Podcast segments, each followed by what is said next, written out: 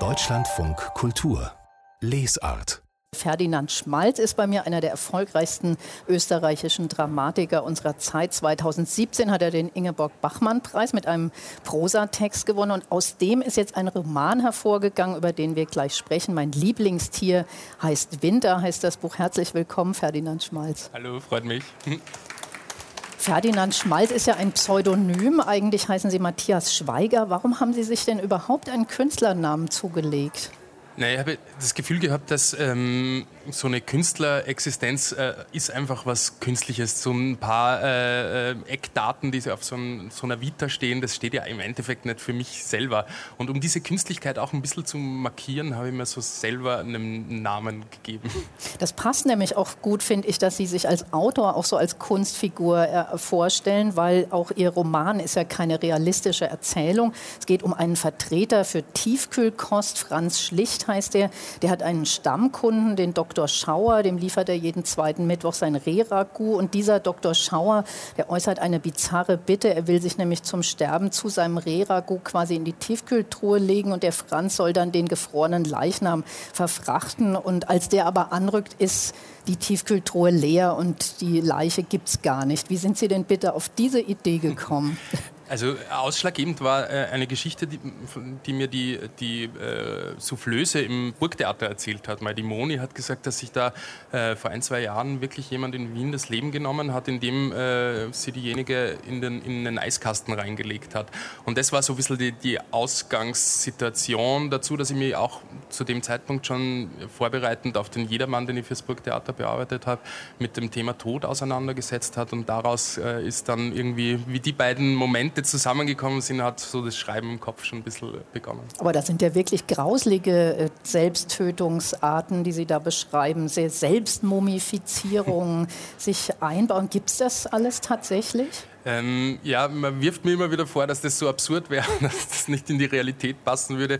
Äh, es ist eigentlich das, das, Gegenteil der Fall. Die, äh, die, Realität ist noch viel absurder. Ich muss oft dann Dinge weglassen, weil die zu äh, absurd sind, um noch in die Fiktion zu passen. Und es gibt wohl auch, die, man kann in Wien ein Ehrengrab bekommen, wenn man seine Organe spendet. Das wusste ich eben auch nicht, bis ich da recherchieren angefangen habe dass ähm, Wien eigentlich die Welthauptstadt der, der ähm, Leichenspenden ist. Also die haben eigentlich einen Leichenüberschuss, weil es da so eine große Tradition gibt, um eben auch an ein Ehrengrab ranzukommen. Aber die zahlen auch eigentlich noch was drauf, äh, um sich da äh, spenden zu lassen, dass dann auch äh, aus aller Herren Länder äh, Leute, angehende Medizinerinnen und Mediziner eingeflogen werden müssen, um, um die überhaupt abzuarbeiten. Aber das klingt so, auch wenn man Ihr Buch liest, als ob diese legendäre Todessehnsucht der Wiener doch nicht nur eine Legende ist. Ich frage mich das ja oft, ob das nicht nur auch wieder so ein Schmäh ist, aber scheinbar nicht. es ist natürlich ein bisschen ein, ein Schmäh, eine, eine Urban Legend, dass das in, in Wien so groß ist, aber es ist auch bis zu einem gewissen Grad gelebte Kultur. Ähm, der Allerheiligen steht ja vor der Tür und ich kriege schon Anrufe von meinen Freunden, auf welchem Friedhof wir dann äh, äh, zu Allerheiligen äh, spazieren gehen. Also es hat schon auch noch einen realen Hintergrund. Was ich auch noch sehr bemerkenswert an Ihrem Roman finde, dass der, ja, obwohl es Prosa ist, was sehr Szenisches und Mündliches hatte, hat. Und ich äh, wollte Sie bitten, ob Sie einfach mal ein paar Sätze vorlesen, bevor wir darüber mhm. sprechen, weil das ist schon sehr speziell und ich fand, man sollte das auch mal hören. Ja, sehr gern. Also ich lese gleich ähm, vom Anfang des Buchs. Wie ausgestorben liegt er da, der Ort, dazwischen Buschwerk und Gestrüpp, wo auch das Gras schon meterhoch verdorrt, streckt ein Triceratops den drei behornten Kopf empor. Das Nackenschild da in die Schultern reingepresst, das Maul zum Schrei weit aufgerissen, doch nichts zu hören, kein urzeitlicher Klang, der Mark und Bein zum Beben bringen wird. So hart es still das Ungetüm, vielleicht weil dort unter den Bäumen hin hinter ihm im Schatten schon der Fressfeind lauert. Ferdinand Schmalz, äh, was ist das für eine Sprache? Wie würden Sie das selbst beschreiben? Bei mir klingelt da ein bisschen Elfriede Jelinek, Wolf Haas. Man ist sowieso in so einem mhm. Referenzraum österreichischer Kultur. Es ist natürlich ein gewisser äh, Kunstdialekt äh, oder eine Kunstsprache, die da entwickelt habe, die sie in eine, würde ich mal sagen, Volksstücktradition, daher komme ich aus dem Theater, äh, einordnet. Das sind natürlich die Säulenheiligen Schwab und äh, Jelinek, aber auch Horvath oder Nestroy äh, zu nennen. Ähm, es hat lange gedauert, bis ich dorthin gekommen bin. Also äh, bevor ich zu schreiben begonnen habe, habe ich immer gedacht, ich brauche so einen eigenen Duktus, einen eigenen Sound, äh, den ich glaube ich, mittlerweile gefunden habe und äh, der auch viel mit dem gedanklichen Weg durch so ein Buch auch zu tun hat. Also ich versuche da immer Verlaufskurven der Intensität auch über Rhythmus äh, und äh, ähm, Syntax herzustellen. Also lesen Sie sich das auch beim Schreiben selbst vor? Ja, zum Schluss im äh, Schreibprozess glauben die Nachbarn immer, dass ich verrückt wäre, glaube ich, weil das wirklich auch dann laut lesen muss, wo dann halt äh, Stellen sind, die intensiver sind.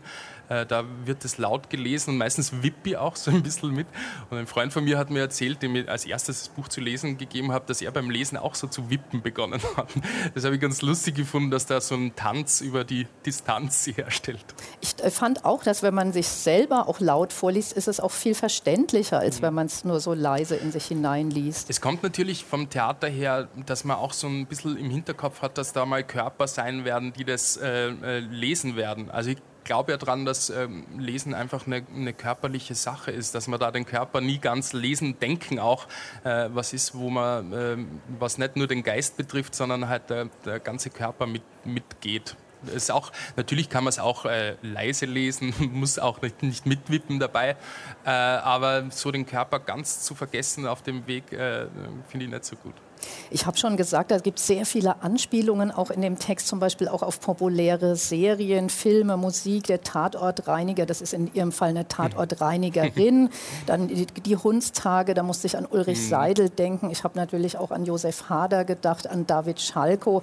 Ähm, und es ist irgendwie, sind es sehr viele Sachen, die so einen tollen österreichischen Humor haben. Ist das auch ein bisschen eine Hommage oder wie sehen Sie sich da in diesem Referenzraum? Ja, ich habe mir so an dieses doch dann sehr österreichische oder wienerische, würde ich ja sagen. Es ist ein, ein, ein Stück weit ein Wien-Buch geworden, äh, so ranschreiben. Sie sind ja Grazer, müssen. da kommen ja viele Autoren. Ursprünglich aus Graz, mhm. genau. Äh, dort bin ich geboren, aber lebe jetzt mittlerweile schon seit 15 Jahren in Wien. Und ich habe gemerkt, im Vergleich zum Theater fällt es mir leichter, da auch ähm, eine Stadt wirklich abzubilden. Weil wenn im Theater, wenn man so konkret, örtlich konkret wird, habe ich immer die, Angst, dann steht da irgendwie so ein Otto, Otto Wagner Bogen oder, oder sowas auf der Bühne. Das ist mir dann äh, ein bisschen zu klein. Aber ich habe das Gefühl gehabt, in, in der Prosa kann man da mh, hm, den Leser, die Leserin noch mal schöner mitnehmen auf so eine Reise an die Orte hin. Und da hat sie das natürlich dann auch mit dem Thema des Todes ähm, äh, dieser Stadt, die ja ein Verhältnis zum Tod hat wie kaum eine andere vielleicht Mexiko könnte man äh, äh, noch nennen, äh, ähm, hat sie das ganz gut gefügt. Und haben Sie jetzt schon sehr Lust am Prosaschreiben bekommen oder wie geht es jetzt weiter? Bleiben Sie erstmal der preisgekrönte Dramatiker oder wie geht es weiter mit muss, Ferdinand Schmalz? Ich muss sagen, ich habe da schon ein bisschen äh, Blut geleckt auch. Also es hat mir wahnsinnig Spaß gemacht in der Art und Weise, wie das Arbeiten auch ein bisschen unterschiedlich ist. Ähm, dass man sich auch so, eine andere, so einen anderen Rhythmus zulegen musste, weil ein Theaterstück ja dann doch eine kürzere Strecke ist und da die Langstrecke zu gehen, braucht man auch einen längeren Atem. Das hat mir alles Spaß gemacht und es gibt einen Unterschied, der äh, markant ist halt zum Theater. Im Theater kann man nicht zurückblättern. Und da habe ich das Gefühl gehabt, hier kann man noch mal breiter arbeiten, mehr in Details gehen, Nebenfiguren einen Raum geben. Das hat mir wahnsinnig Spaß gemacht. Ähm, die Entscheidung ist noch nicht ganz gefallen, aber es, äh, ich tendiere schon sehr jetzt zur Prosa, muss ich ganz ehrlich sagen. Ferdinand Schmalz, vielen Dank, dass Sie hier bei uns waren. Danke für dieses Gespräch. Und der Debütroman von Ferdinand Schmalz, der ist unter dem Titel Mein Lieblingstier heißt Winter beim S. Fischer Verlag erschienen.